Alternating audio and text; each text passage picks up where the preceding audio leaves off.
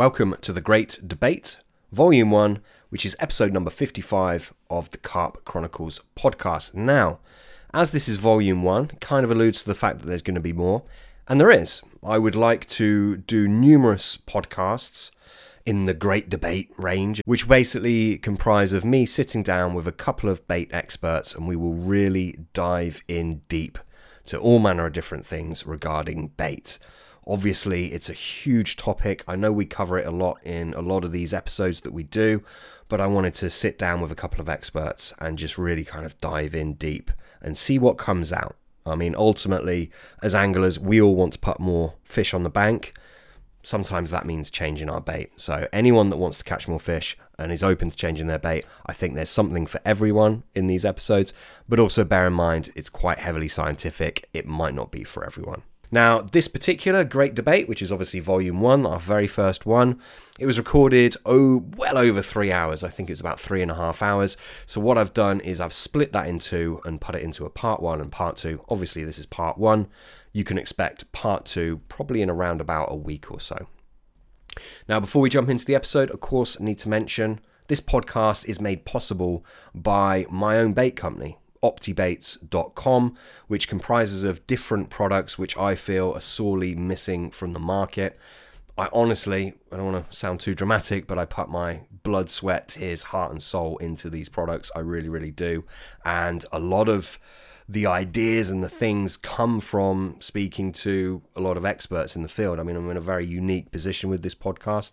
I've spoken to a lot of the the leading bait heads in the UK, and I'm lucky enough to call most of them my friends. So uh, yeah, very unique, very unique situation for myself, and I've been making bait on my own for you know over 20 years now. So I'd like to think I have something very unique to offer the marketplace. So if you haven't done so already, check out optibaits.com. That's it. I will stop waffling on. I hope you enjoyed the very first episode of the Great Debate.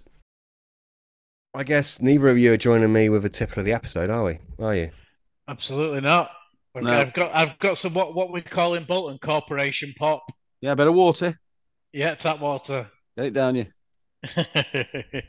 Uh, I'm having Coke Zero.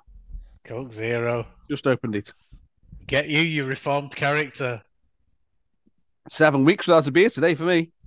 Good man. Mm. Your your liver will thank you, even if your sanity doesn't. Yeah, definitely. No, I'm not. I'm not too bad now. I've uh, I've got over the worst of it. the shakes, the dry heaves. No, I've never, I've never, I've never had the shakes, mate. I'd have packed in a long time ago if that happened. Fair play. What are you Well, on, Sam? Jen- Stella? Um, uh, yeah, I've got a couple. Yeah, you've read my mind. Yeah, I got a couple of Stellas. Um, I got a bit of gin if I run out of that. It's terrible, isn't it? Not very supportive of you boys, but um, No, Yeah. no problem. Yeah, I will. I will have a few beers. I ain't got no problem with anybody drinking, mate. No, do you know what? I'm I've cut back a lot, and I'm gonna cut back more, and I'm gonna have less beer and more spirits when I do drink. Um, which is it's a step. Less calories, right- isn't it? Is less calories if you have spirits? You got less calories, yeah, but beer is estrogenic, which obviously for blokes is is really not a good thing. It's not a good thing for women either, if it you know depending on where Mm. they sit on the on the spectrum. But yeah, it's estrogenic. There's more calories, obviously uh, carbohydrates as well. So you got your your blood sugar spike. There's a few things that sort of work against you. It's quite inflammatory as well because of the grains. Mm. Um, whereas something you know like um like pure vodka it's much better for you. Bit of sparkling water, squeeze some lime in it. It's a lot health. It's not healthy, but it's a lot healthier for sure. The healthiest drinking option. Yeah, pretty much, pretty much. Right, boys. I, I- as I've just said to you off mic or off air, so to speak, uh, I have nothing prepared. We've decided to do this episode. Um, I'm sure once we get started, we're going to go all go off on many different tangents. Um, but I think we've all said at various times. Actually, it was Dean's idea. Um, I know we said that, that it would be a good to get us all on the show. I know you had some things that you wanted to cover, Dean. I've got nothing in mind. I don't think Whitey's got anything in mind, either of you, Steve. Right, nothing specific, no. No. So over to you, Dean. well, I mean, the the only thing was is um, can remember when you and Steve did? Um, I think it might have been his last podcast because you had two in the in the row, didn't you? with Steve? Uh, it was did one a two part parter, didn't you? Two parter. Yeah. Yeah, uh, there, there was just a few uh, things on there um, that just sort of stimulated me. Some of the stuff that you were talking about, milk proteins and stuff, um, green lip mussel, that was another one. And then there was there was loads of other different things that I was thinking about with regard to opioids that I hadn't covered before. Uh, so there's there's loads of things that, that I've got in my mind that I could sort of chat about between Yeah. ourselves. Um, so yeah, that was about it really. I mean, it's like it's like green lip mussel.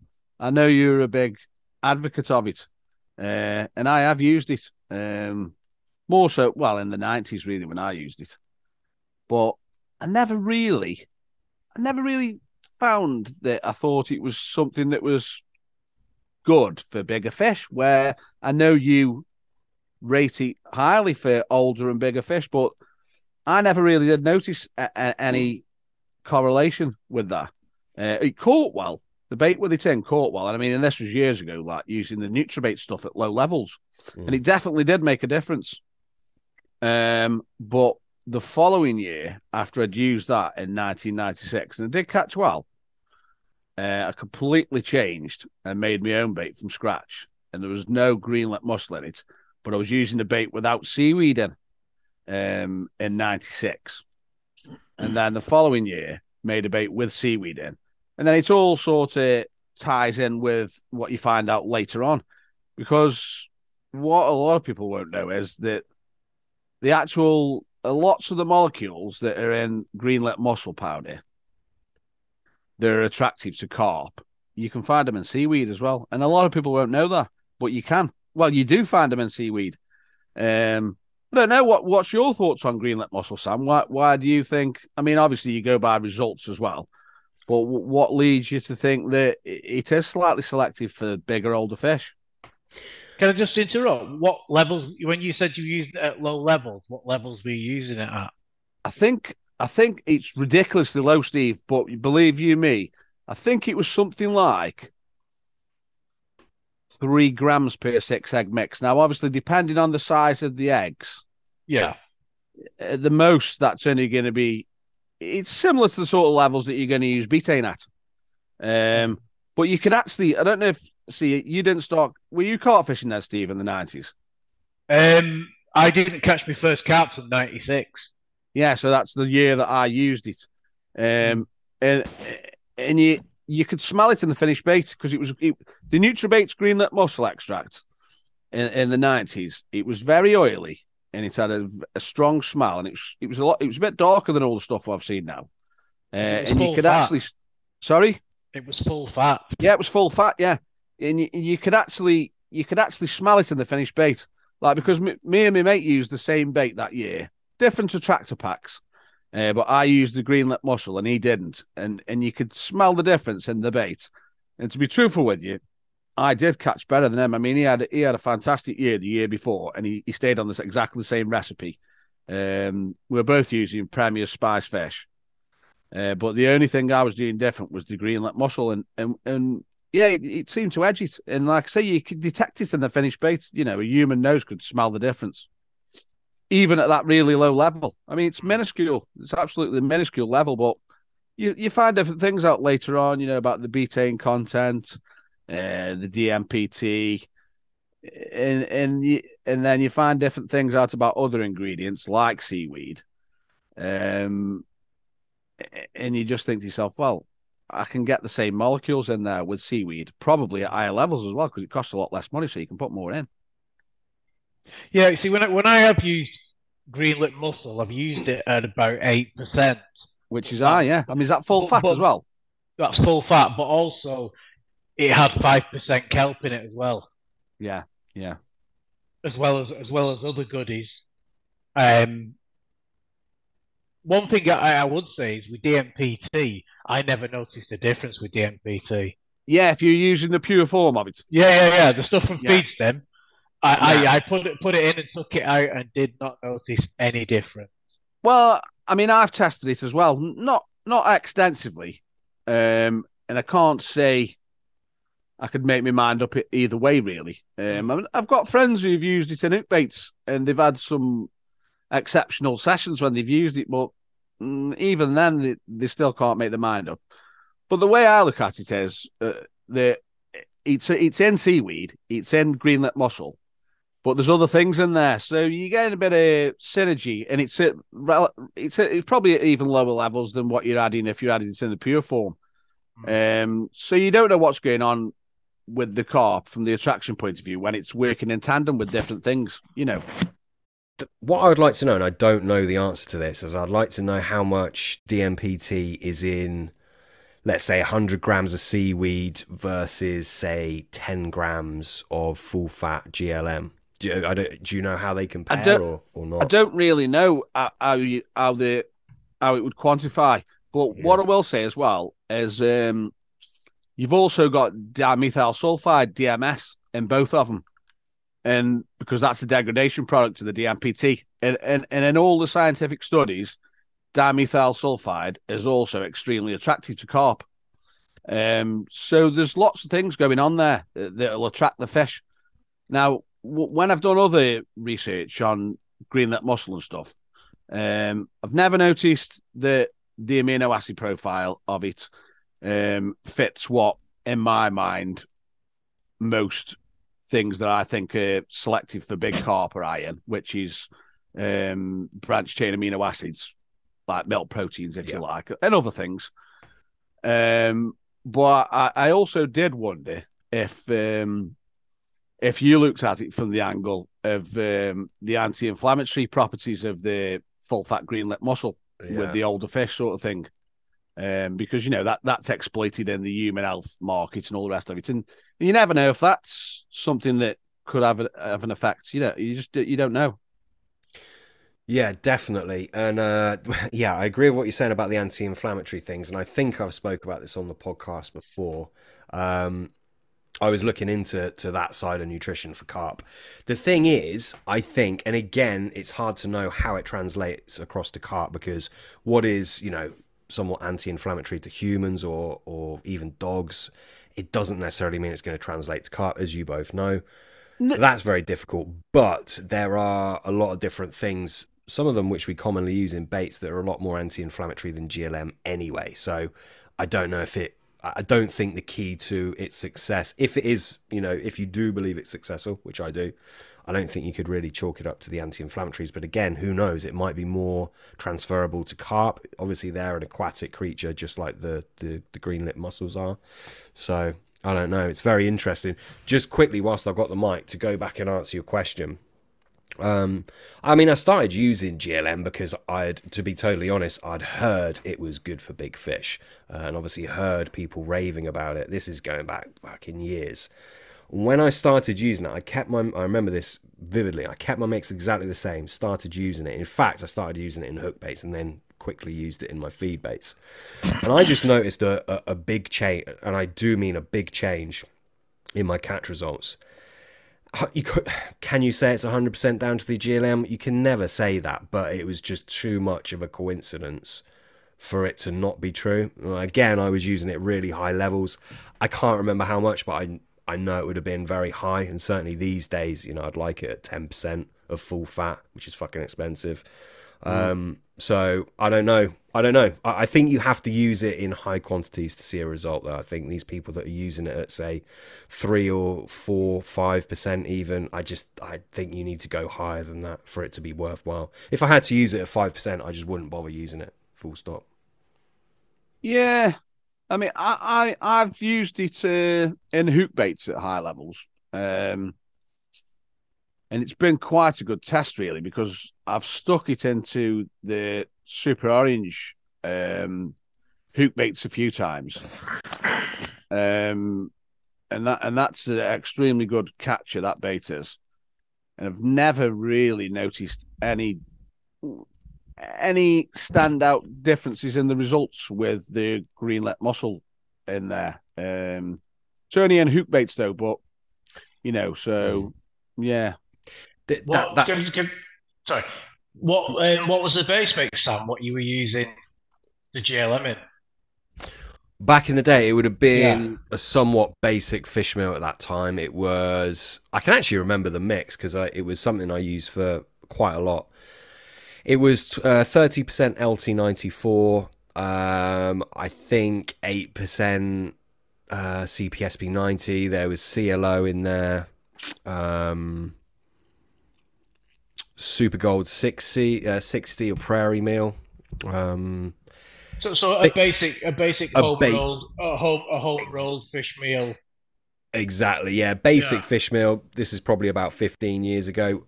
Again, I noticed a big, um, a big change in results. Even if I wasn't convinced up to then, and this is not a plug or anything like that, but since I started using the GLM in that primer powder and the hydro blend, more so the primer powder, that has just that's changed my mind beyond I don't doubt it. I have zero doubt in it. I'm super confident in it. Now I wonder if that's because it's not boiled. I don't know whether that would have some kind of effect. Yeah, definitely. Um, but the powder is just being used on top of the primer powder is ju- typically people would either use it in a bag or they would just chuck it on top of their boilies with some liquid so it clings to the outside. Whether that's what's doing it, but but that GLM primer powder is is serious stuff, and and you know that that's just sort of cemented it for me. Um, See, see, uh, another thing as well. I mean, I haven't done enough research into it to know the answers. I mean, you might know a bit more about it, Sam, but I never forget. Um, there was one water in Stoke, and there was lads going on there. It's a day ticket water, and they're using their My Super Orange bait. And the bait that they actually sold at the day ticket water and what was going in there, a bit, not loads of it, but probably more than more super more than there was super orange going in there was um well, I won't name the company, but the bait with ten percent so called green mussel in there, but it's defatted.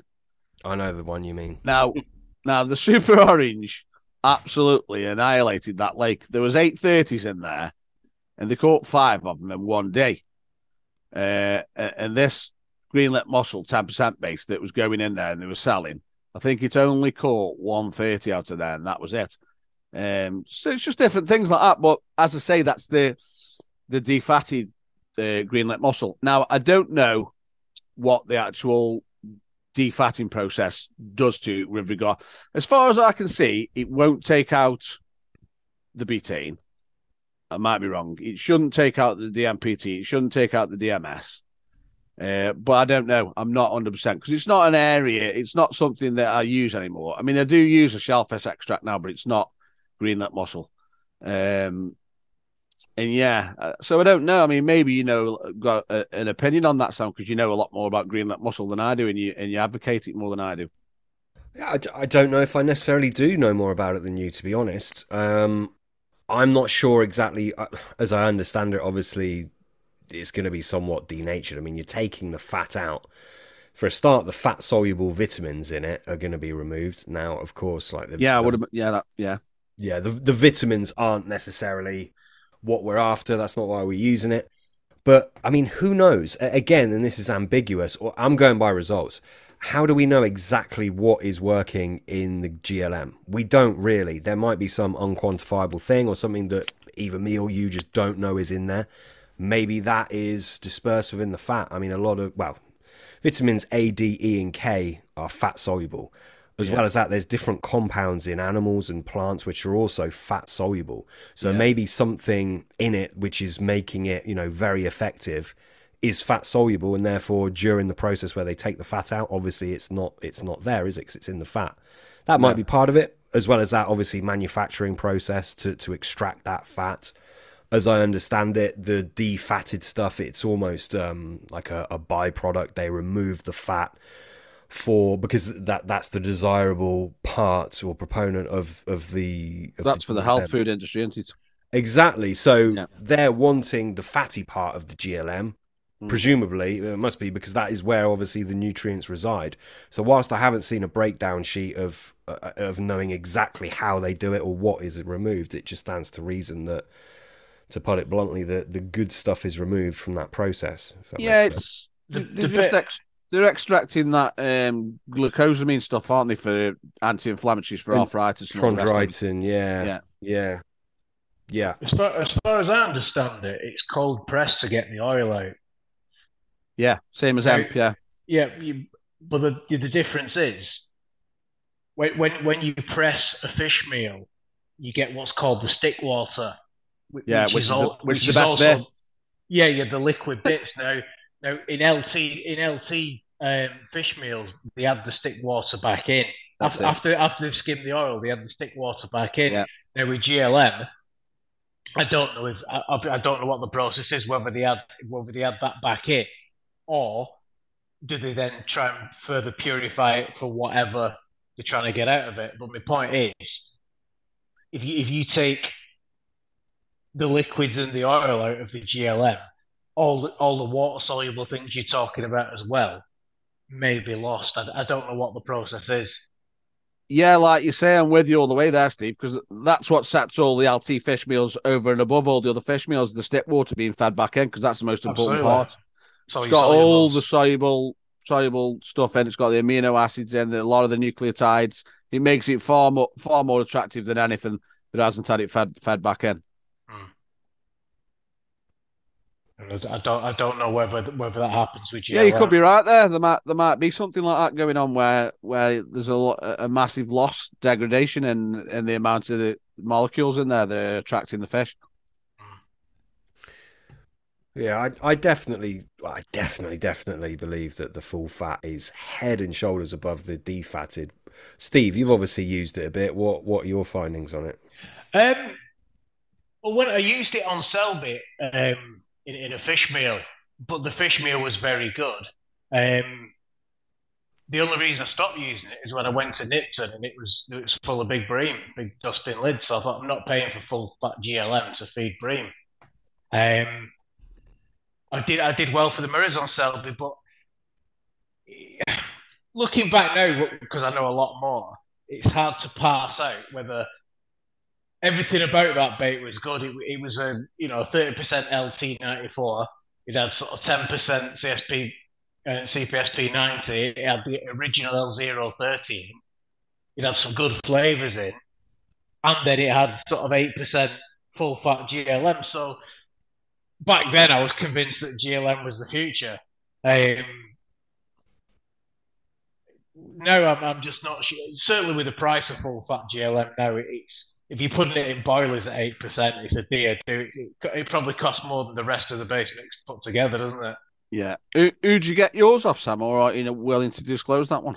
Um, I'd rather not because I don't want it to. I don't want it to dry up. Yeah, yeah. There's But- not many. There's not many people that sell it now, is there? Oh mate, it's it's imported. I'll tell you that much, and it's it's not from uh, FeedStim. Although FeedStim do do a good one. Yeah, Um, yeah, it's fucking expensive. It's eighty odd quid, something like that, a kilo. Yeah, Fuck, yeah. hideously expensive. But Yeah. um, there, I mean, uh, just to touch on it as well, there's different. I mean, not all full fat GLMs are equal. They're really not. Um, and a lot of what is sold in the UK is, I don't know whether it's cut with something else or whether it's just an inferior product. Um, but yeah, it, it's it's hard to get really high quality full fat GLM, and unless you're getting that stuff, I just don't think it's worth it. I really don't. Yeah. Well, I, I've seen the. I bought some of the defatty stuff, and when I got when I got it, I just thought this is nothing like the GLM that I used to. I mean, even that GLM that used to go off Nutrabaits in the nineties, it's nothing like that whatsoever. It doesn't even smell the same. It doesn't even look the same. It's not even the same color or anything.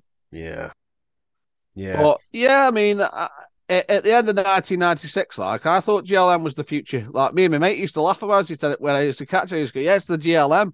But then the following year, I made another bait. I mean, it was a good fish meal bait. Very simple recipe, but loads of milks in there, refined milks, uh, good level of seaweed, and, and that bait caught as well, if not better than that other bait with GLM. But like I say, it was very low levels. I mean, you two probably think that that was doing nothing, but I don't know. I think I think it was contributing something to the bait because you can actually smell it in the finished bait. Mm. Yeah, I, I maybe as well. It's it's the um the synergy between and again i'm just this is not scientific this is just an idea. Maybe it's the synergy between different ingredients. For example maybe if you got a good amount of cpsp90 you got a good amount of full fat glm maybe there's something there maybe it's a different ingredient. I'm not suggesting it is cpsp90 or, or a pre-digested. It's just using it as an example. But um, maybe there's something there. You just said you used it in was it a non-fish meal? What me? yeah No, no, it was. Um, I'll tell you the. I'll tell you the recipe. Um, very, very simple bait. Because the bait I was using in '96 was the spice fish mix premiers, and that was extremely simple bait. It was just fish meal, um, twenty five percent milks, which was lactalbumin and casein, um, and then it was twenty five percent CLO bird food. That was the fish mix. But then obviously the spiced fish had got a bit of Robin Redden and maybe other spices, I don't know. Um, so it was a very, very simple recipe. So all I did is emulated that. But I thought, well, um, I'll put seaweed in mine as well. And I, I used Pravimi. I mean, and back then, like Pravimi was flame dried fish meal, but loads of people had used it and told me it was good. Uh, so it was just Pravimi, um, 10% rennet casein, 10% lactalbumin, 5% robin red, five percent seaweed, and a bit of soya flour. And it, it was a blinding base. I mean, I used a couple of liquids, but no liquid foods. Um, two liquid attractors, if you like, Mm. and that was it. Extremely simple bait, but that bait caught absolutely brilliantly for me. Um, you know, bit of pre-baiting going on as well, but it, it- they were shitting it out, and it caught really well. And yeah, so it's difficult to say. I probably didn't fish as much in '97 as I did in '96, but I fished enough to get a, a, a gauge on it. So, well, on the opening night of the season in 1997, I had seven fish, and I think there was only one other fish out the entire lake, and there was about eight people on. So it was doing the job. Yeah, it's interesting. I mean, again, like I'm sure we'll all agree, there's so many different variables. It is almost impossible to pin it down. It really is. Um, but uh, yeah, I'm I'm using a fish meal now. It doesn't have any GLM in it, to be honest with you, um, because a it's fucking expensive. B the I've gone a different. I've gone more down the liver route with that bait. Um, so it's, it's not that I wouldn't. It's not that I think it's the best thing in the world, but I do really rate it highly. And to be honest, I do use it because I use the GLM primer powder on the top Yeah. of it. But yeah, I'll tell you what I looked into um, with GLM because I'm big on this branch chain amino acid thing. I'm I'm pretty much convinced that I'm onto something with it Mm. for bigger fish and older fish. And and I looked at the amino acid profile of GLM, and, it, and it's not particularly high in, in the branch chain amino acids, which is uh, yeah, isoleucine, leucine, and valine. But when I looked at liver powder, liver powder is slightly different. Liv- liver powder sort of does tick the boxes to, to being towards what I would consider a good amino acid profile for attracting larger, older fish. Uh, I thought that was quite interesting. yeah. I mean, even the vitamins in liver powder. I mean, the the B vitamins in particular, which I think are quite important in carp for carp. Um, Totally. choline, Choline, as yeah. well. Choline Yeah. and nucleotides. It's very similar to me. Like liver powders, it's very similar to yeast. It's very similar in, in, in the respects of how it attracts the fish. It's, it's very similar to yeast. Mm. I think liver, liver and yeast go well together. I've never used them in combination. Have you not? No. You see, see, my, my my bait would always, if I was using a fish meal these days, I would always tend to put Brocacel and um and chicken liver hydro in as well. Yeah, I mean, you get And, people. and, ker- and, sorry, and keram. But before they stopped messing about with keramine, I used to put that in at three percent as well, and that, that Yeah. seemed to do really well. Well, that was in the old Activ-8 bait, wasn't it? And that was a good bait. I don't know. Yeah, that, that's where it was in Activ-8. Caramine. Yeah, All right. yeah, yeah, Well, I've learned something new today. yeah, yeah. It was. uh They reckon that was like the key to that bait success. Yeah, it was. uh Yeah, I know. I know a bit about that bait. I know a bit about some of the old mainline baits. I don't know an awful lot about the new baits, um, but I know about the old ones. I don't think there's a lot to know about the new baits. Well, yeah, the less said, the better. no, I'm not slagging it off. I, I just think they've, they've got. Um, No, they're very simple. So, some of the new baits they've, now. They've also ve- got the same base mix as well. I think. Yeah, very very simple. Um, obviously digestible and attractive and that, but yeah, the actual base bases are pretty simple, I think, especially for the Cell and stuff. You know, the the the other one. What's the other one called? Hybrid. Yeah. Yeah, they're all pretty much similar, I think. Dean, do you know much about the um about the original Grange? Yeah, I know quite a bit about that. Yeah. What What do you reckon was working so well there? Was it a case of just advance for the times, or do you think there was something? There, there was a lot of good things in that bait. Um, there was a cheese powder in it, Mm, which you know, cheese powder is extremely good yeah, additive for baits. You know, you got the opioid thing and the organic acids. Um, it got maize, uh, maize. I think it, got maize meal in, or yeah, I think it got maize meal in. And anything with maize is attractive because it goes back to this uh, dimethyl sulfide thing, because that it's from the it, comes during the cooking process, and it's it's extremely attractive to carp. Anything maize is, even even your maize flour and stuff. But Steve will know because he, he uses a bait with a lot of prairie meal in, uh, super gold, whatever you want to call it. And if you get a good batch of that, you can tell the difference as soon as you get it when you smell it. yeah, Because the good the good stuff really stinks, and and you know that'll be better than the stuff what wasn't smelling as much. It's the dimethyl sulfide. It also maize products seem to ferment really well. yeah, Yeah, yeah, So so so you, you as soon as you put it in the water or, or if it's in your bucket, it's already improving things. Mm. That's that's the one thing I, I've noticed with, uh, with with with Super Gold sixty is when you start putting stuff like that in, it really does um, seem to turn the baits. It's a very So- underrated ingredient, that because it's cheap. People think it's going to be crap, but it, they couldn't be further from the truth. It's quite a good ingredient, Super Gold is. Well, I, I was surprised how, how well that bait performed. That's the, the, the bait, what I call the Grenville's Golden Balls, is 20% Super Gold 60. Yeah, yeah.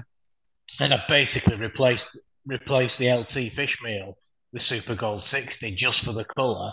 Um, and and it, it, it, it turns really well. It, it, it, it's just a, a, a good ingredient. Have you got Um, Have you got no fish meal in that bait, Steve? Um, there's a shitload of CPSP 90 in it. But Well, there's there no, you go There's, there's, there's no, um, there's no um, whole intact proteins from Yeah. fish meal in it.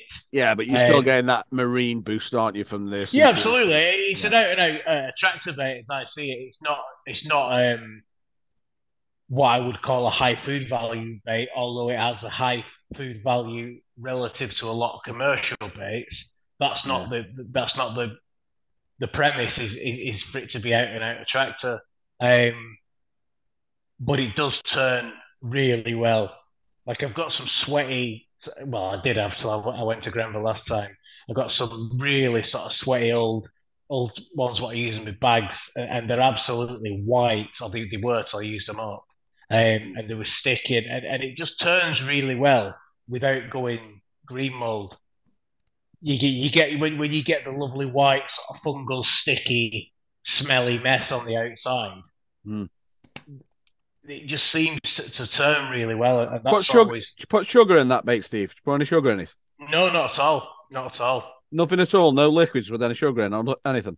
No, absolutely not. There's no. The only liquids in that bait are um, hemp oil, um, some shrimp paste, which is technically not, not a liquid, um, and, and then I don't even put any flavors in. So, so no, there's absolutely no liquids whatsoever. No milk. mean- no milk powder. Um, no, Mm. no. Uh, well, yes. Uh, well, sorry, sorry. Yeah, it's ten percent um, orange gel. Yeah, yeah, but no, no calf milk. No, no. No. Mm. Yeah, well, there's there's a bit there's a bit of sugar in the orangel, isn't there? There's not loads, but there's a bit. Yeah, there's there's got to be some lactose, but but it, it's it's very little because or- Orogel's eighty percent protein. Yeah, I, th- I think there's about, I think there's about, don't me cheap, but I think there's about 10%. I was going to say I was I was going to stab at a maximum of ten percent. Yeah, I think there's about 10% in there.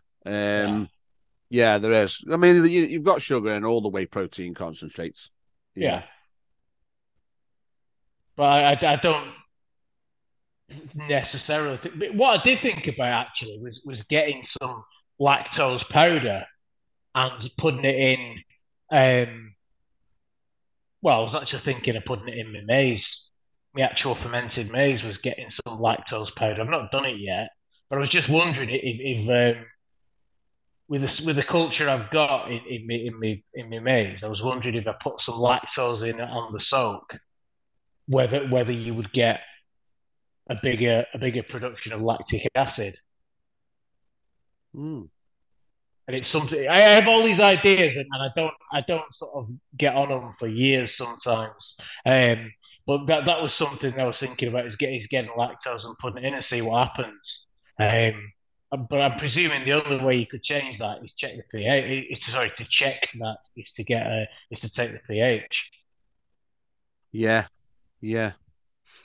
Mm, it's interesting. That's, that's that's why I'm a fan of, of, of skim milk powder because it has a very high um, lactose content.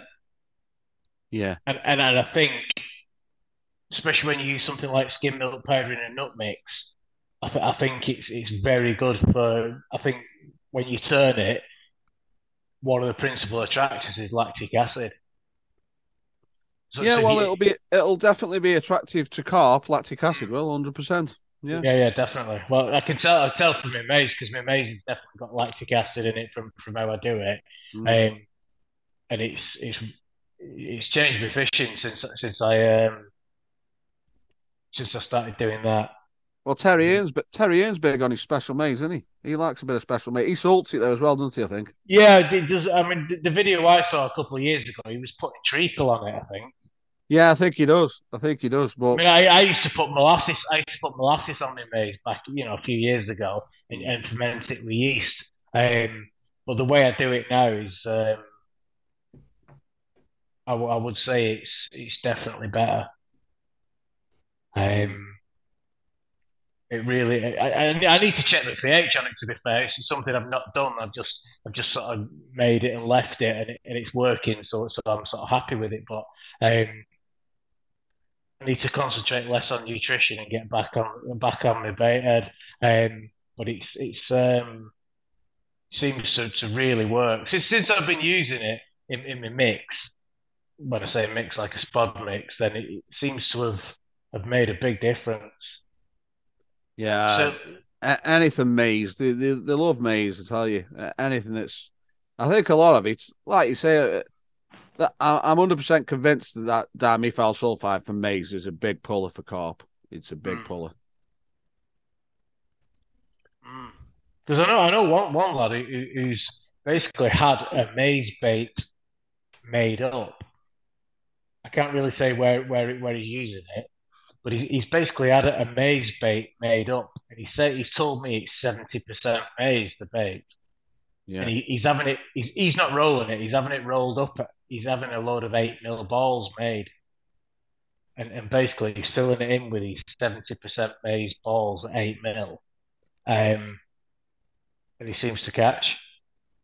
Yeah. Well, you know? I, have um, I tell you what I did when I, in the early days when I made that um that milk bait of mine. I mean, it's not Sky Iron milk. It's got it's got more than most baits on the market to have in the HXB. Sam's had a bit of it, and um, we had really good results on it on a couple of waters.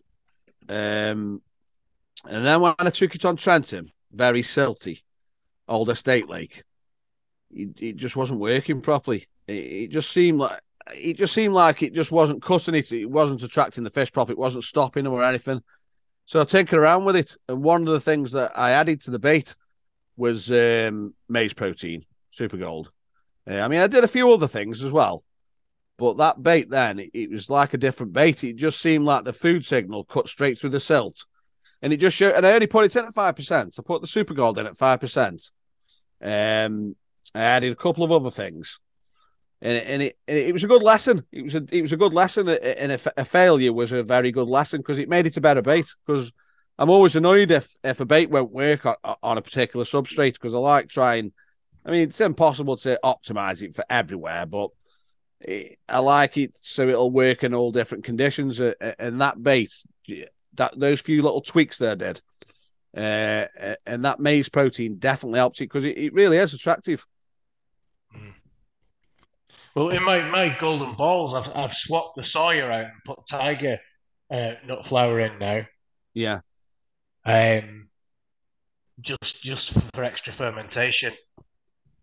Yeah, that that that starts that starts going if you aren't careful when it's just in a bucket when it's dry. It, it's you can tell it you can tell it's a bit active that um, maize flour because it starts getting a bit of a funny smell on it uh, after you've had it for so long.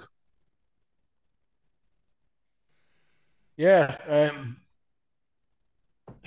I mean, it's hard, it's hard to quantify or qualify what that could be because you seem to get whenever I get a, a, a new batch of it, it always looks different. Mm. Some sometimes it's it's like really gold, like like a dark gold, and sometimes it's lighter. You get a different grittiness to it. It's, it's a lot more inconsistent than, than fish meals. Um, so I've never really I couldn't I couldn't really sort of quantify or qualify what I think's been good about about it. Um, well, you've, you've been using you've been using um, you've been using the bait with a lot of tiger nut meal. And well, tiger, what do you use, Steve? Do you use just the flour or do you use the meal as well?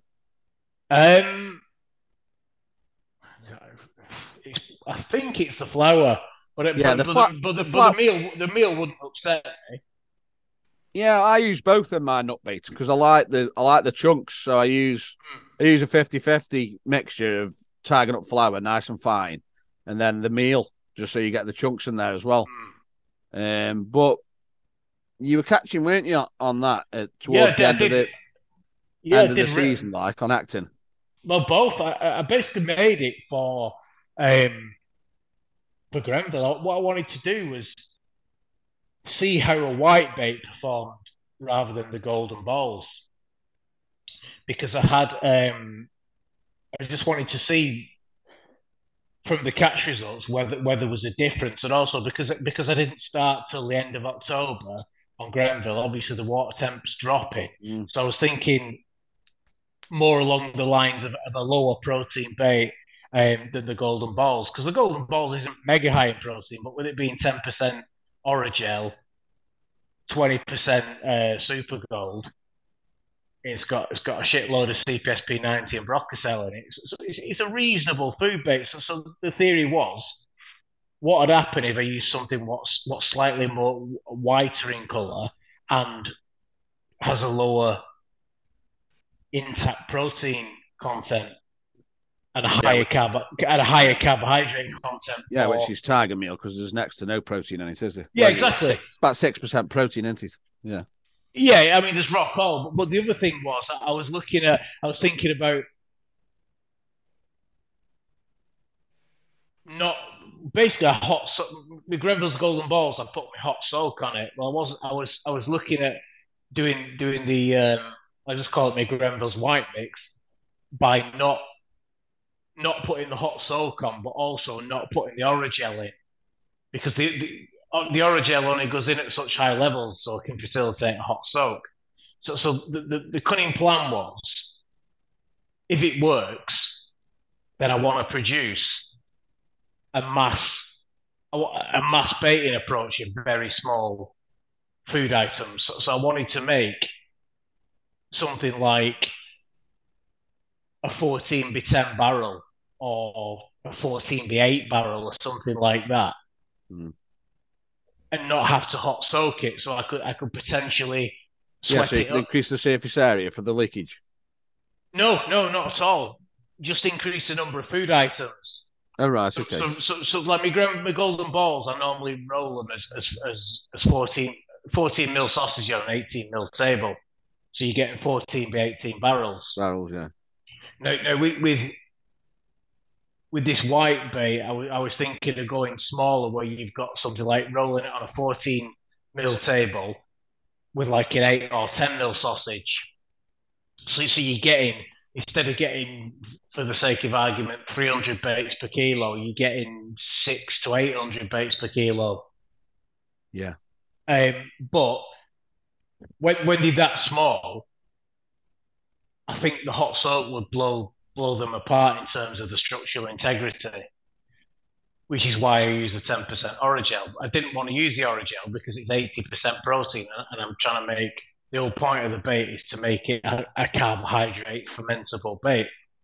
With, with, with the only the only intact sorry, there's no intact proteins. The only proteins in there would be hydrolyzed.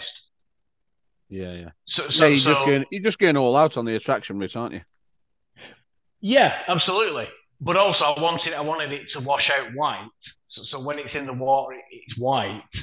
Um, and also, like my golden balls mix, I only turn I only turn um, the the stuff what I put in the bags. I don't turn the feed bait. I can, it, and the bags work really well when they turned, but it also works really well when, when it's hot soaked. But the, the game plan was to just try it out as as the um, the freebies turned as well. So if I'm spot if I'm spotting freebies out, then to have a, a you know a, a lower protein source but turned with the tiger nut, I was just thinking it because my game plan for, for Grenville is I want a forty pound common out of there. Yeah, because they're coming they're coming through now, aren't they? Yeah, there's about there's about seven forty different forty pound commons in there now. Um, so I was just wondering if if it, it would increase my chances of that. The only, reason I say that is because I had I had the last day of the season on Acton, I had one of my target fish, the drop tail common, and I've been after that fish for a long time, and I've not caught it on my normal whatever I've done. Like I started off on on the liver fish meal, didn't have it on that. Then I went on to the golden balls, I didn't have it on that, and then this spring I've been using the the, the white mix in cubes. And, I, and I've had a really good spring. I, I went four times in the spring and I had five originals out. Hmm. Um, How much so- tiger nut how much tiger nut flour have you got in that bait, Steve? twenty percent. Oh, so you've loaded up then, yeah. Oh yeah, yeah, yeah. You've got the Oh, I, I, it's like it's like the thing where I said to you, like when we were joking around on the WhatsApp. Uh, With, tiger nuts as well being thermogenic, I'm almost I'm almost uh, convinced. Anyway, I'm pretty much convinced that anything that's thermogenic works well in cold water. absolutely. You know, and like we've spoken about it before, it's minuscule shifts in the corpse metabolism, but you just don't know what that's doing uh, with regards to their brain chemistry and all the rest of it because anything that's thermogenic seems to work well in cold water. Mm. So the, the the one the thing what did it for me was um, I read um, something about tiger nut flower in humans. They're saying that the, the, the prebiotic fiber in tiger nuts Yeah, promotes promotes butyrate production in, in, in humans in the colon. yeah, that's right. So, so, so my thought was, well, if it's producing butyrate in your gut, the whole attractiveness of tiger nuts, or, or a large part of it, I think, is, is butyrate production from the lake's Yeah. bacteria. The, Yeah. the lake's bacteria are all fermenting it. Do you mean I was going to say? Do you mean if you let them ferment? Yeah, Yeah, yeah, absolutely. yeah, yeah, yeah, yeah. So Yeah. that that told, um, that's the reason for putting it in the cold water bait. And, and that's the reason why I've swapped it into the golden balls bait to see if I can improve the fermentation for my bags because my bags have done really, really well on Grenville. Mm. And as, as far as as far as all my bigger fish have come off bags. So, so, Yeah. Some overbait, some not, but but it seems to be a really potent um, way way of just uh, not necessarily isolating them because there's so many fish there, you you can't isolate them. But it, but it, it certainly seems to have a track record, and it doesn't put off the bigger fish, and it seems. I don't know, there's something there in, in those bags that What did you put? well. What did you put in the bag, Steve? Crushed boilie. well, it's the only thing you can use. It's boilie only. So Yeah, I know, but like you, My- I, my I mean, you know, my, my golden balls. It's my golden balls mix, and it's just they're just highly turned. They- They'll have been in and out of the freezer probably between three and seven times. you put whole boilies in the bag though as well. Yeah, yeah. Whole boilies.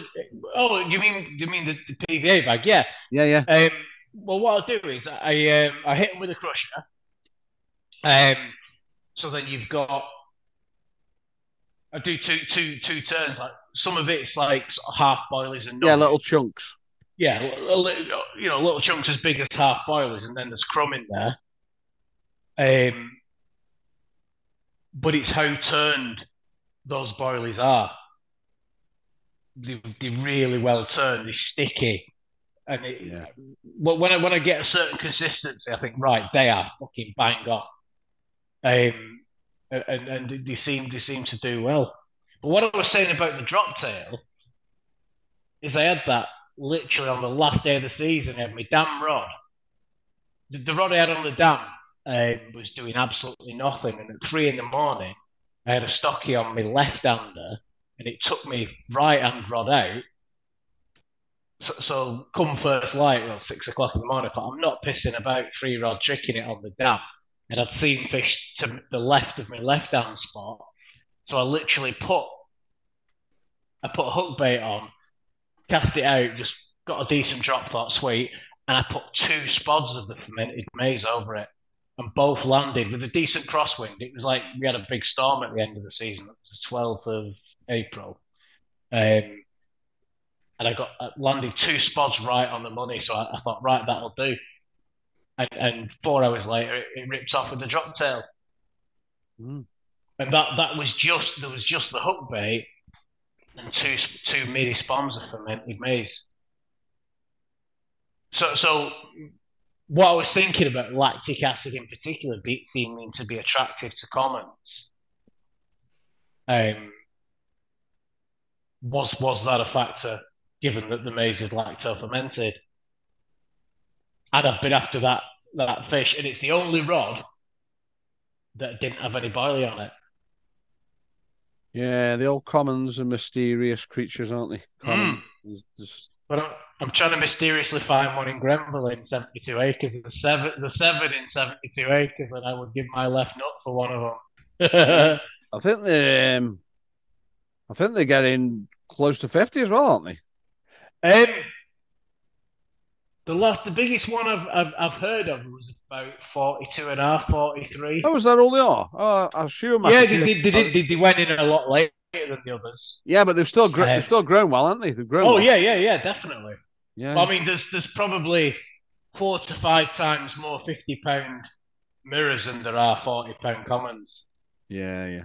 So, so you're five times more likely to get a 50 pound mirror than you are a 40 pound common. Yeah, it's all a numbers game on on Grenville, and it's a lot. Yeah, a lot. You, you just you're just fishing for bites. You, you yeah. can't target anything. You just you're just fishing for bites. But I, I, I always try and stack the odds in my favour, doing something or other um, with a game plan in mind. And it, I'm not saying it, it always works, but it's, it's just keeps me entertained. Keep, keep, keeps keeps me as, as, as insane as I am. so, talking about your HXB, mate, fucking Wooly had, had the, the big lever out on that, didn't he? Yeah, yeah. He, he, he actually went, you know. Um, I mean, he's a character. He is Rob Woolley. He, he joined Acton, and he was in Thailand on holiday partying because he's a bit of a party animal. He is, and he, he rang me from from Thailand, and uh, he says, "Can you sort me some bait out?" I says, why? He says, I'm getting I'm getting Acton Burnell next week. I said, oh, you joined that, have you? He says, yeah. He says, I'm in Thailand in a minute on holiday.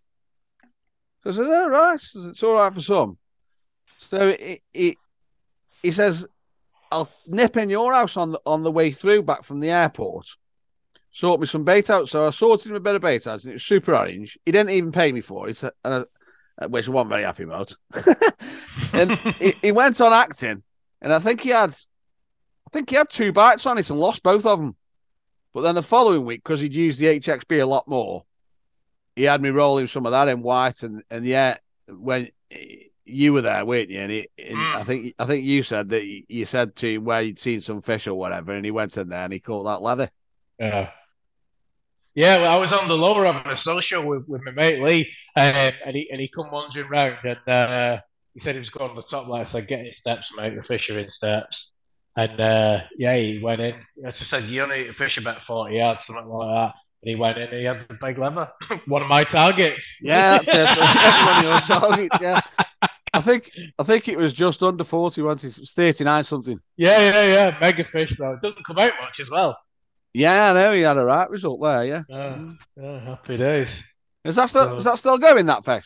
Uh, no, it died in the uh, when we had the, that first heat wave in July, but when it went to forty-one degrees C, it Last- went belly up. Last last year. Yeah, yeah, yeah. Last Oh, summer, that's- Oh, that's a shame. Yeah. it's an absolute wounder, mate. Um, fortunately, I, I caught it um, at the end of the season. So what we have now, um, last summer was uh, two. Yeah, so so I basically had it in start of April 20, 2022, and then I had it the, at 38.6, um, and then I had it the, opening trip of the 2020, you know, June 2022. I had it opening trip at 41.6, um, and then a, a month later it died in the heat wave. proper leather as well, wasn't it? A proper yeah, leather. yeah, true, true, proper leather. yeah, yeah, yeah. Rare when I had it, yeah, when I had it at 38.6, I was overjoyed, but I was just gutted it wasn't 40 pound. Mm. I, I know, I know, I know. We all say we all yeah, say. it's only a number, like, but yeah, it's a. Well, no, no, I. I just wanted a 40 pound true leather. Mm. Same, same thing as I want. I want a 40 pound common. Like two, two, two years ago, um, on Grenville, I had I had one of the commons at thirty four ten, which is I think it was about two and a half years ago. It would have been September nineteen. So so that common now will be over forty pound. That's four. That's four years ago, Steve. Jesus. Well, yeah, 2019, 20, 2020, 2021, 22. Jesus, yeah. So this September that'll be four years ago. So that that that fish will definitely be over forty pound now. Yeah. Um, but but I, I, I I'm just gagging for a forty pound common. yeah. Yeah. when, I I mean, had, when, when I drop tail, it was down in weight. Potentially, the drop tail could do forty pound. It's done forty pound twice, I think.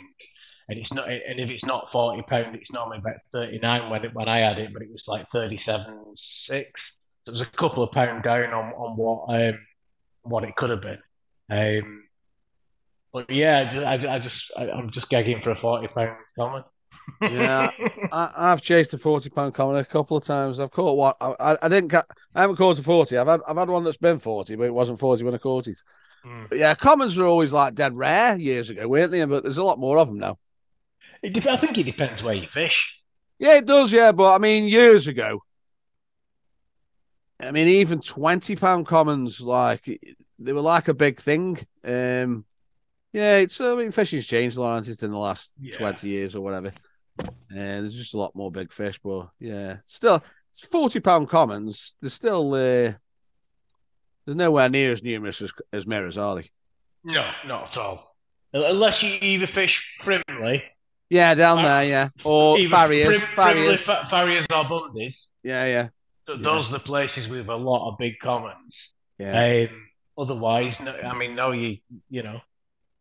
I mean, I, th- I think in Grenville, I'm not sure whether there's either 50 or 100 of the original batch he put in.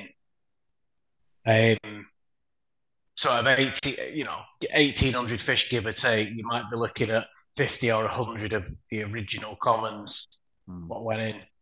So, so you know, you, you're looking at what at best between one in 18 and one in 36 fish is a common yeah. You know, and, and, and only seven of those 50 or seven of those 100 are like 40 plus. So you're up against it. Whereas potentially there might be 50, uh, so there might be 30, 50s in there now. Yeah, it's mad, isn't it? There could be potentially five 60s. Hmm. Yeah, yeah, it's just, it's just insane. Um, Yeah, well, my beat's caught one of them sexy, Steve. I'm telling you, I'm telling you. Yeah. Oh, I, and that's the only fish Matt has had this season, isn't it? Um, I think it might be, mate. Yeah, it's Yeah. a bit. it- It's a- it's actually insane, really, because that was his first bite out of there on that Frankie Mix bait. Was- That was the Yeah. first bite that he'd had using. He's caught. He's caught a few fish out of there using my bait. I think he's caught on the Super Orange, the HXB, the Red Devil. I mean, he don't fish an awful lot. Yeah. Um, and I think he's the only person who's ever used that Frankie Mix on there. and I think he'd only put about in pre. I think it was his eighth night using that bait on there, so he's probably put ten kilo in, but not a lot for two thousand fish. So nothing, is it? he's he's dropped he's dropped lucky like, which is what you've got to do on a big water like that with Yeah. a lot of fishing. You've just got to drop in the right swim where them fish are the big ones. He's dropped lucky and and bang like he's had the fish of his dreams. Yeah, I was. I mean, uh, I think I was happier than him when he caught that. Yeah. So what's the, what is that Frankie mix? Is it a fish meal? Yeah, but it's yeah, it's a it's a fish meal, but it's yeah, it's quite a bit different than a lot of other fish meals. I mean, it's very very soluble, um, and it's got a few unusual bits and bobs in it as well. Yeah, it's got herbs in it and stuff, and yeah, it's called well, it's called it's called the. I mean, I've only been selling that bit. I mean, I came up with it at the end of 2020. Um, been testing it for about 10 months and then started selling it. So it's caught the biggest fish in about five or six different lakes. I mean, because that's the biggest one in Grenville, isn't it? It wasn't its biggest Yeah, weight. yeah, it's, yeah. it's the late record, isn't it?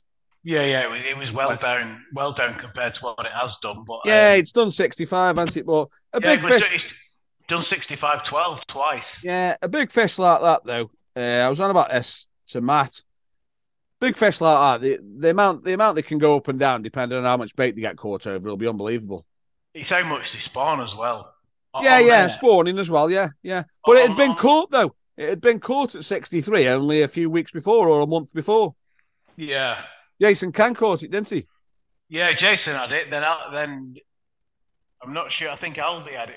Albie had it after him, and then Matt had it after him. He doesn't normally do that many captures, so it's probably a bit stressed.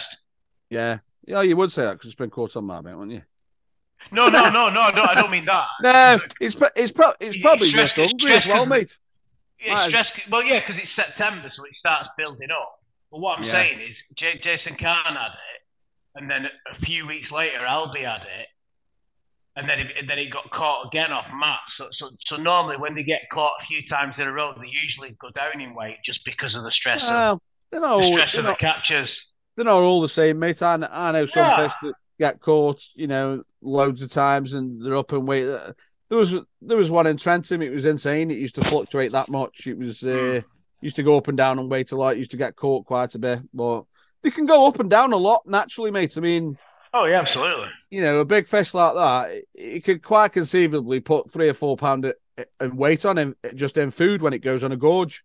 Oh yeah, easy, easy. And the amount of bait what goes in Grenville, Yeah, you know, like some like some people are doing 20 kilo bait drops, 30 kilo bait drops. Oh yeah, they're fishing over massive beds of bait, aren't they? Yeah. So, so if, so if a fish moves in on that, like you say, it could have a 60 pound fish could have three or four kilo of boilie in its guts. Yeah, no problem. that's, that's eight pound, isn't it? Yeah, yeah, Uh, that's what I mean. A hell of a lot of weight.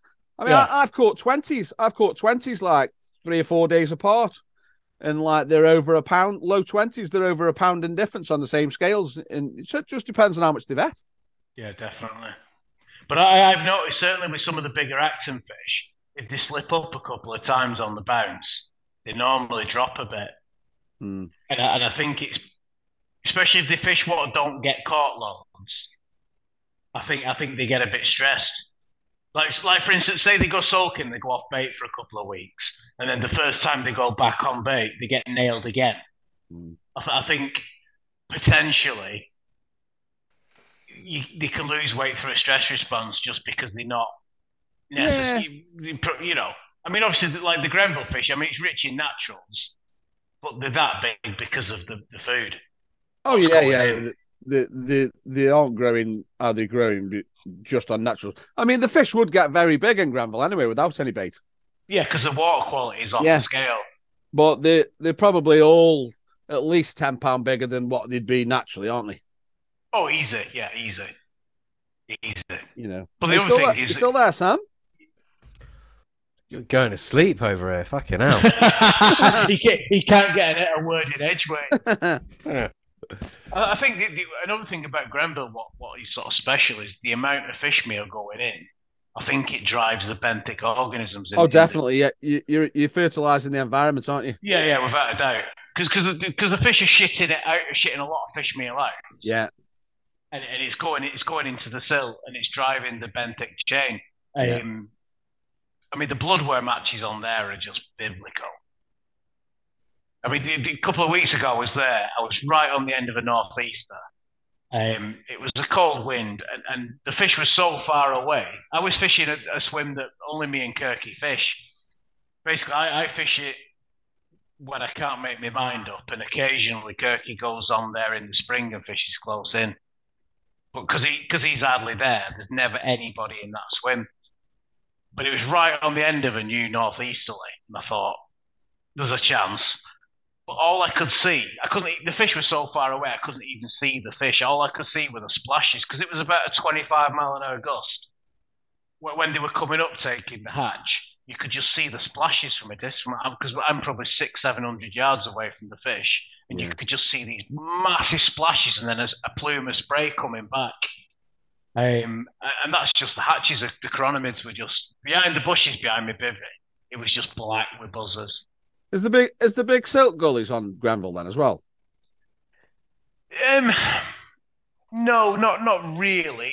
The sort of deep bits where the hatches come come from, it's just like a big bowl. Yeah.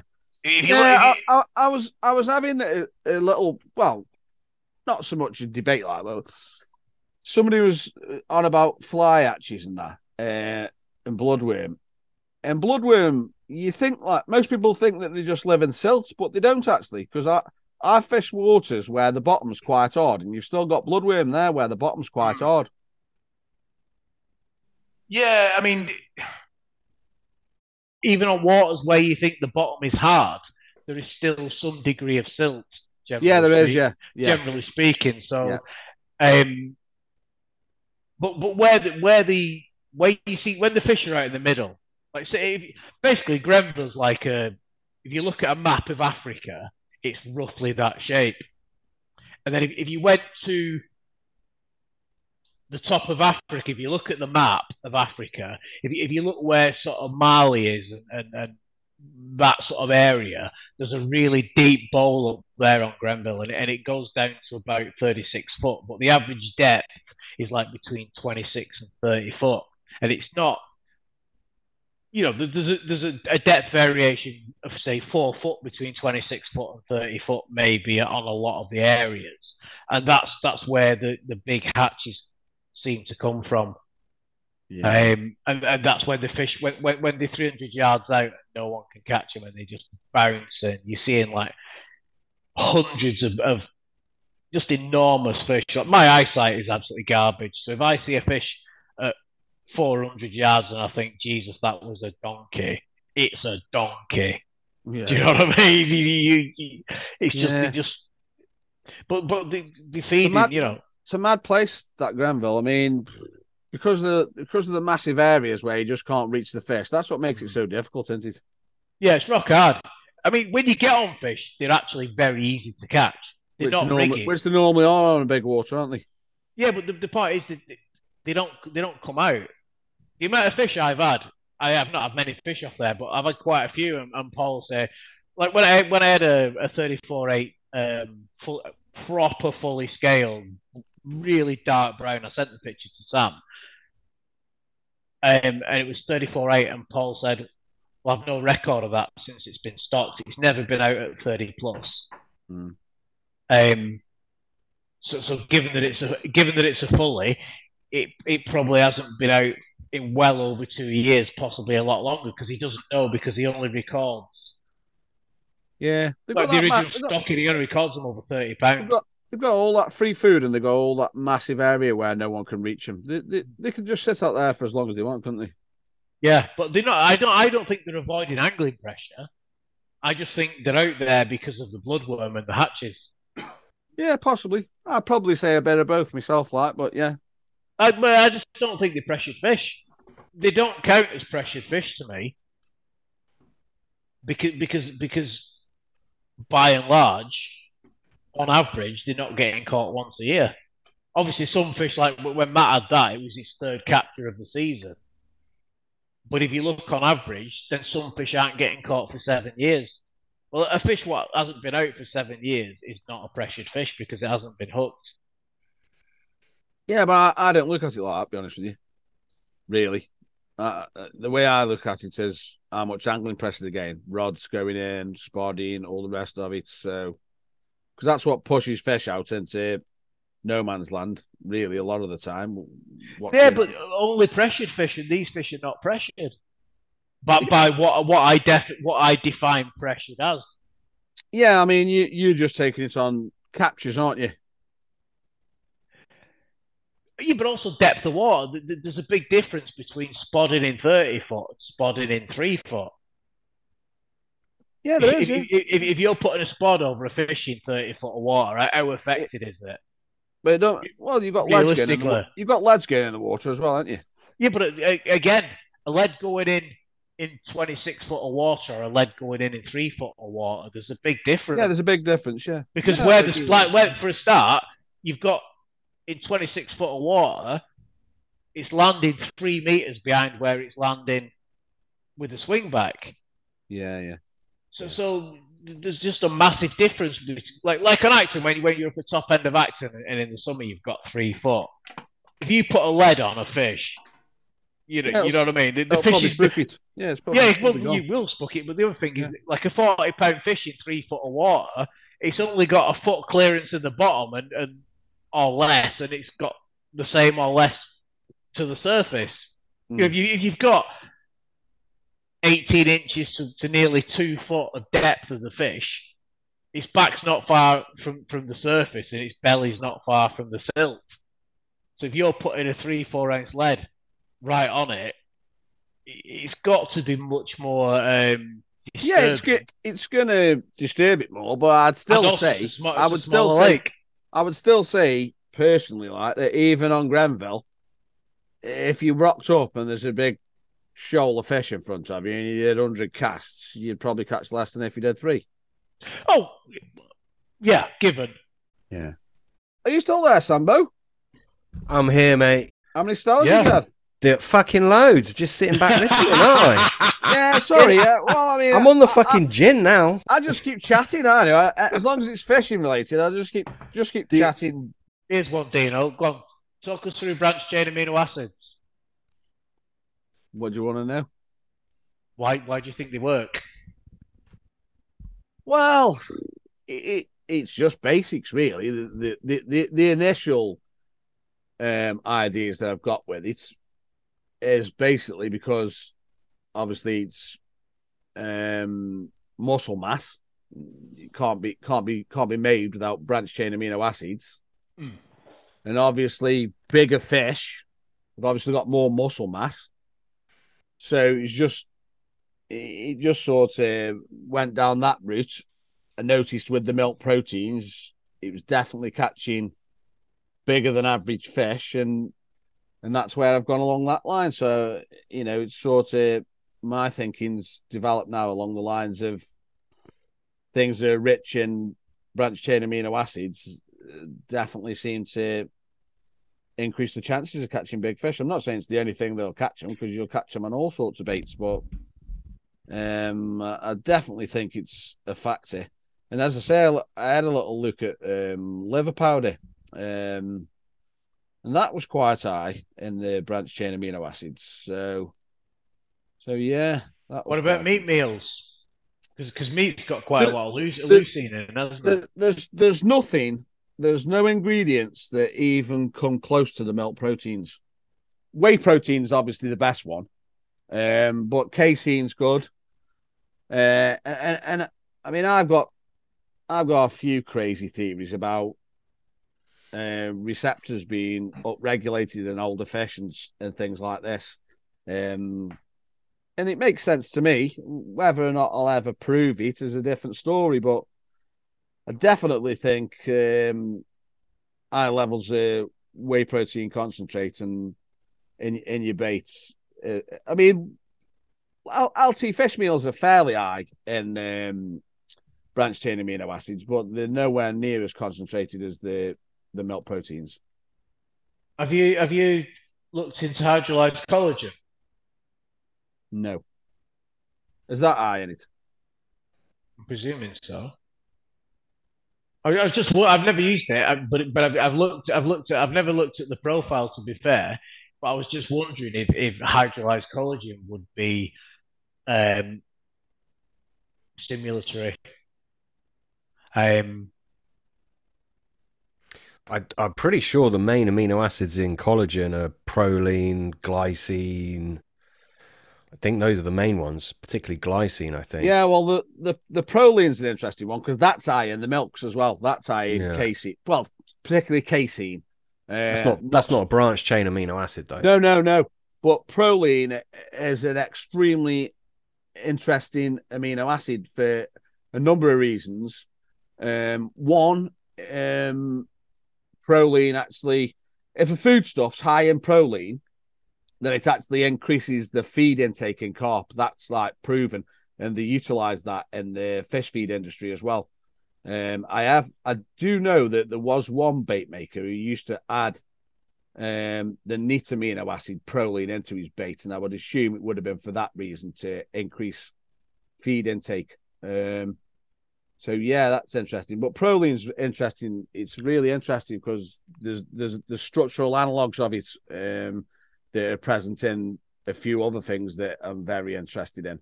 Um, obviously, it's critical in the um, opioid peptides as well. It's yeah, it's very interesting. Proline is yeah, very interesting. There, there's a proline variant as well, isn't there? hydroxyproline. Yeah, I think so. Yeah. yeah, Yeah, Yeah. That, well, that's in, that's what's in collagen is hydroxyproline. Co- collagen is basically fourteen percent hydroxyproline. yeah, yeah. It's Well, well, that that that might be something that would be good for sticking in your bait to increase the feed intake. Yeah, well, well, proline, collagen. uh, uh, um, a gustatory stimulant as well. It's one of the Yeah, yeah. seven. It's Well- one of the seven from Kasumyan and Døving. Yeah, well, I mean, the thing is as well, um, you know, m- most of the well, all the amino acids have some have some reaction in carp anyway, but um, proline is definitely interesting with regards to the taste receptors as well. Yeah, that's what I'm saying. It's one of the it's one of the seven what was identified in, in the Kasumyan and Døving paper, two thousand three. Yeah, well, my favorite spice contains a molecule. I spoke about it before. That is an actual structural analog of proline, and it's water soluble. Trigonelline. Yeah, it's wa- it's water soluble, and it ticks all the boxes. And uh, and and another thing, like this is all going into the territory of crazy theories that I'll probably never prove, or I'll try to, but um, I'm convinced there's something going on with proline receptors as carp get, as as carp age. As the older carp get, I am sure that there's more proline receptors present in the in the gustatory system, or there's something going on with it because Well, JB said the receptor density. He's got a paper when, when he did the podcast with Sam. He said yeah, it increases when is with age. Yeah. Yeah, basically the receptor density increases because I thought, like you said, that it was an upregulation of sensitivity. yeah, or an upregulation of gene expression. That's what I meant, which is which ties in with what John Baker says. So obviously, as they get older, say we're talking about proline, then all of a sudden the expression of that gene goes up, goes up. So then they've got more receptors for for the proline. And the, I mean, there's something going on because I mean, I might as well give the game away. I'm not really bothered. Um, fenugreek is an unbelievable additive, and, and it Hmm. definitely, it definitely is something that if you analyze the results, it's definitely got a propensity to catch big fish. I mean, Yeah. fenugreek is absolutely superb. I agree with that. That's why ma- the f- uh, maple flavor is so effective. Yeah. Yeah, my maple flavor. Yeah, yeah. Yeah, yeah. Ju- Just to sort of switch switch back a little bit. Um, you're talking about bigger fish being attracted to BCAAs. What about older fish as well? But the reason why I say yeah, that older is- ones as well. Yeah, I should have Yeah, said that. As well, branch really, chain- Sam.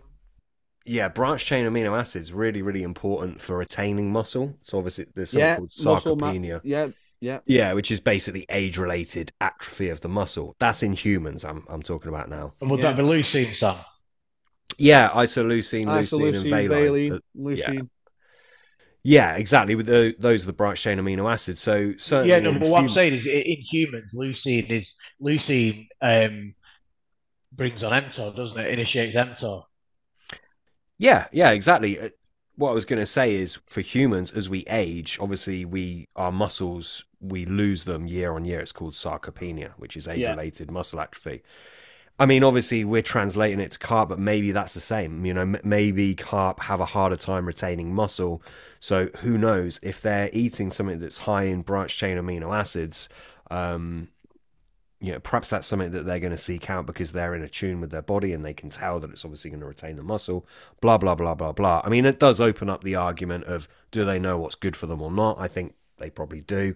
Um, but I think that's another reason why branched chain amino acids are probably really fucking. Even if they know it or not, just from like an ethics standpoint, I think it makes good sense to use ingredients that are high in branched chain amino acids just to Yeah. help the carp retain the muscle, which obviously is really, really important for all animals and, and humans alike.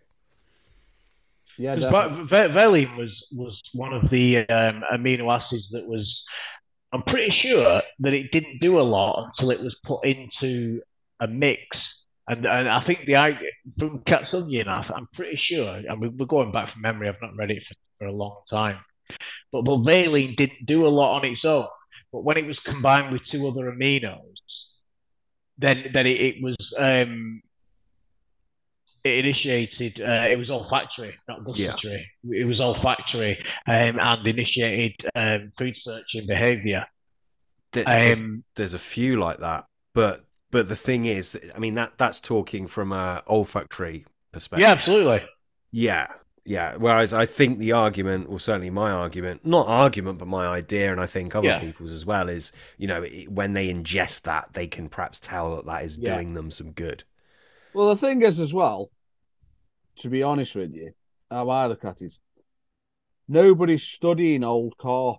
No, all No. these tank tests, they're all done on little Young young, babies. Exactly. Yeah, yeah, yeah. So really it doesn't point. really, for me, it holds no validity for a fishing situation that Yeah. I'm interested in.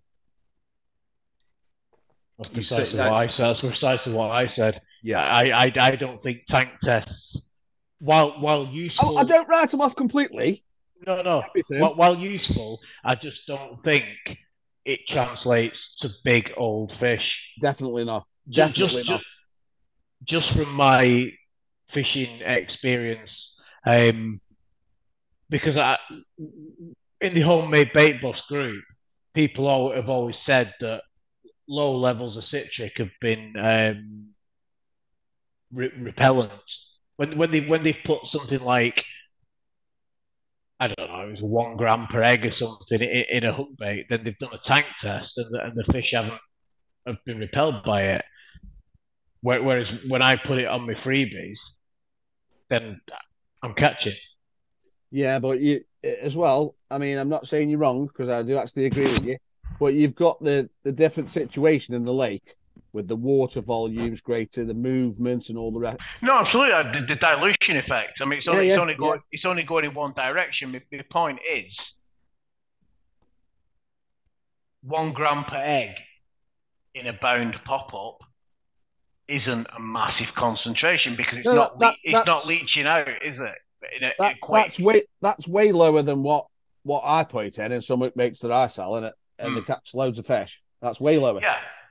So exactly that's what I'm saying. So so, so your your experience is at higher levels you catch fish, whereas when people have tank tested hook baits at a lower level, it's repellent. Well, I think so, uh, so, so that tells me that juvenile carp have a much lower threshold for citric than the bigger carp.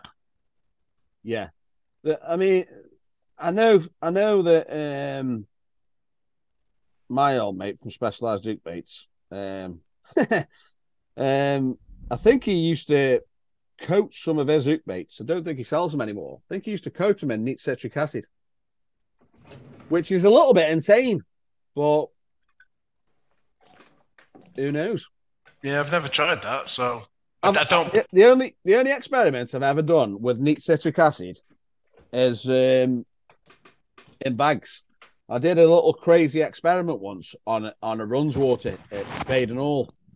Um, well, it was like a follow on thing. I'd, I'd already done one experiment, and it was after something what Jason Ryder said. Um, he said that if you flood the water with um, too many organic acids, it draws all the fish in and they start showing and all the rest of it, but it just confuses them and they don't pick your root bait up properly. Hmm. Um, and I tried it. I think the first place I did it, it was the very first time I ever fished. Uh, no, it was the second time because I only fished it three times. Linch Hill, Christchurch, and I got this particle and I put um, put a few organic acids in, in, into the particle mix at, at way higher levels than what I would have done if I was doing it like in it calculatedly. And um, I had loads of fish showing on me for 24 hours, and I couldn't get a bite at all. And they and they were there. And then I followed it on. I went this. I went to this runs water, and um, I thought I'll put bags of neat citric and uh, MSG on the rigs, and all I kept getting was like aborted takes. I must have had about ten aborted takes in about four or five hours. So I just thought to myself, everything that Jason Ryder said was all right about it. But then I heard about this hook baits and citric acid thing, and then I, I just thought, well, hmm, it'd be interesting to actually know if he actually did that. Um, But it depends on the time. Depends on the time that the fish fish come into the Exactly. exactly. If, you, if you if you caught Yeah. if you caught it on a hook bait and, it, and there isn't any in, in the actual inner Yeah, boiling yeah, 'cause it'll, matrix, 'cause it'll how, how much anyway. how much is washing off? Yeah, well, it dissolves anyway. Citric does, yeah. Yeah, absolutely. But but what I'm saying is, even say you cast out and you get a bite three hours later, It can all be gone. concentration on the outside of that pop up. Or it could all be gone. Could all be. Could all. I mean, it does. Could, could, all, could all be gone exactly. It does Uh, dissolve. citric does the same as MSG dissipates. You know. And that's why when I when I do my hot soak, I do it at a specific concentration, Yeah. working out that there's probably a six to eight hour minimum time lag between it going in the drink and getting the bite. Yeah. Yeah. That said, that said, the first time I had a fish called a peach, I had it on that bait at full a full concentration of, of my uh, my soak, and I had it within 45 minutes of spodding out. Yeah. And I I was surprised at that Yeah. Yeah. because I don't think there's obviously some dilution, but not a, a you know not as much as there is at the six to eight hour mark. Yeah. Um, so that did surprise me. Um, Yeah. but yeah, I think I think if you if you if you put something in, the, the other thing I've noticed is when when you're using citric at a higher concentration, you catch fewer stockies. Because the year before, when I was using my, my full strength soak, I only had nine stockies all season on Acton. I had 15 originals and nine stockies. And this season, to try and catch the ones that I can't catch, I've halved, I've halved the concentration of the citric. And this season, I've had 25 stockies instead of nine. I've had 15 originals and 25 stockies. Now that said, the stockies that are obviously grow, you know, a year later, the stockies are probably four or five pound heavier. But I've I've definitely caught more stockies Yeah. with a lower concentration of citric. Yeah, I mean, I, I, I rate citric acid massively. I know. I don't think Sam does. I don't think he's much for it. No, I just, no. I mean, it's. I think it's uh, it's valid. It can catch fish, etc. But I think there's better stuff out there for sure. Mm. Yeah, I really do. I, I think as well. It, I mean, we were talking. Well, I think Dean was talking about DMPT earlier being really hit and miss. That is exactly what I've found as well. I, I think it can work well. It can not work well. I think realistically, the window where there is enough DMPT dispersion to be, you know, to really switch the carp on balancing that up to you know not being too much to switch them off not you know not being too little so they can't actually detect it i think it's a very fine window and it just makes Yeah, it unusable I mean, that's I dmpt ci- i think it's a kind of similar thing with citric acid Nah, I don't think it is. i do I, I think if it's in the bait that they're eating, I think it's extremely potent gustatory stimulant. I mean, the, the results that I've had, the difference. Um, yeah yeah, i just have not seen that what's i mean i know like most people would disagree with me i'm sure um and obviously you go on all the forums and everything and everyone raves about it but watching watching carp in the lake in my pond in my tank it, and you know th- that's a whole multitude of different ages of carp. Um, some of them very old. I'm just not. I'm just not seeing that. You know, it's and I don't. I'm not poo-pooing anyone else's findings. You know, it, it, we all have our own experiences. It's just I, for love nor money, I can't. I can't like see the same thing. That's not to say I haven't caught fish with citric acid in baits or and I haven't got fish feeding with citric acid.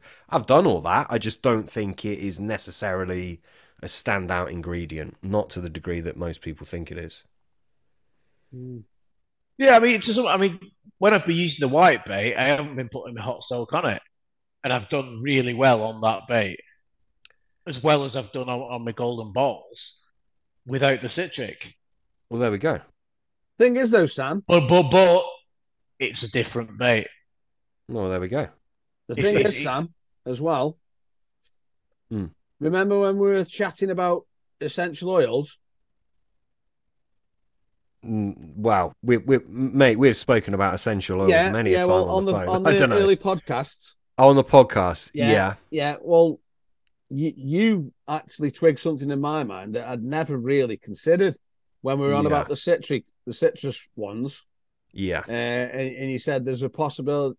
Uh, what about citric acid? And and and citric acid must be in those essential oils, those It good is. citric citrus ones, citrus yeah. fruit ones, like the limes, the Yeah. oranges, the tangerines.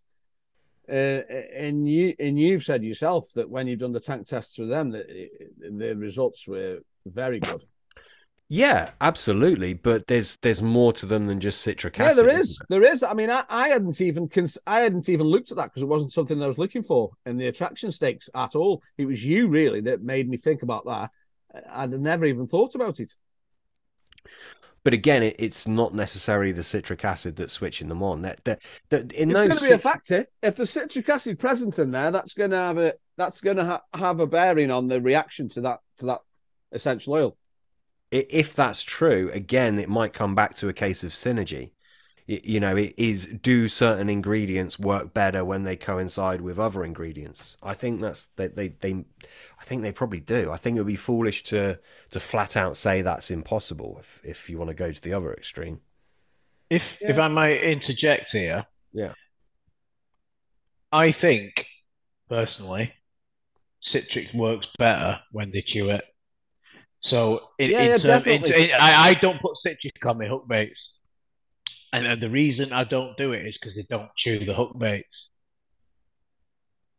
When when when I'm when I'm using citric, I'm trying to achieve a specific concentration, but but for that to work, when they're chewing it, Yeah, but the thing is, the thing is as well, which you know, so I'm only telling you something that you know, is that even if it's a taste stimulant, the carp doesn't need it in its mouth to taste it. No, no, I know that. I know that. But what my point is, you need a specific molar concentration in order to, to, to stimulate a response in the gustatory receptor. Now, if you if you've got if you've got a a pop up, for the sake of argument, you've put one gram in in a in a one egg mix, and then you've air dried that pop up, and then that pop up goes out in the drink how close does that carp have to get to that hook bait in order to detect the citric in that hook bait? Secondly, that hook bait may be in the water for 24 hours. What is Yeah, the yeah, range, so the what, what, what is the range of concentration within that hook bait over that 24 hour period from when you first cast out to when you wind in? And how is that concentration in, in, in reference to, to, the molar concentration that the carp is going to be stimulated to some degree by. For, for what I've read from citric, it's got a hundredfold concentration gradient where it's where it's reasonably effective. So, so obviously there's a, a large concentration gradient over which it works. But my point is, if you've got a 14 mil pop up, just for sake of argument, how much citric is, is, is that giving off? Per Yeah, I mean- per, per unit time, and how and how close does that carp have to get in order to get a gustatory stimulatory effect? Whereas, if I've spodded for the sake of argument, hundred baits out with the specific concentration of citric in a liquid form soaked into the outside, when those fish come across that and start chewing it and blowing it out of its gills, that's when I think citric comes into its own. I I don't put it in hook baits. Yeah, yeah, I can I can understand where you're coming from, but it's. I mean, that's just um, analogous to the same situation that, say, for instance, you you're making um, a hook bait or a special pop up or whatever because people like making them now, um, and and you're putting an essential oil or a liquid flavor in, and it works on ionization. It's just the same as thinking, well, I don't seem to ever get any bites on on these pop ups until it's been in the water for ten hours. So maybe I should reduce that flavor down to two mil instead of four mil or whatever because it's too strong at first, or vice versa. You, there's just so many variables that you can't answer, yeah. uh, and the the only the only thing I can say about citric acid is the the same as with lots of uh, taste stimulants to me, they're short range attractors as well because as soon as the carp comes within so so far of the hook bait, I'm pretty much convinced that it can taste it and then it can decide whether it wants to take it in its mouth or not. Yeah, I don't disagree. I just think it's more powerful on your freebies. Yeah, well, I, I put it in both. I put it in both. Yeah. Well, here we go then, boys. What about the com? I've mentioned synergy earlier, right? What about the combination of citric acid and another organic acid? Have either of you gone down that route? Yeah. Yeah. Is there a certain organic acid you think it works better with? Because I, I think there is. Um, when I was on Selby, I used and I was after the commons. I used to put citric and ascorbic in my particles, and then then I would use that particle juice on my nut mix and I and I seem to get a good response on that. Um, I haven't used ascorbic since Selby.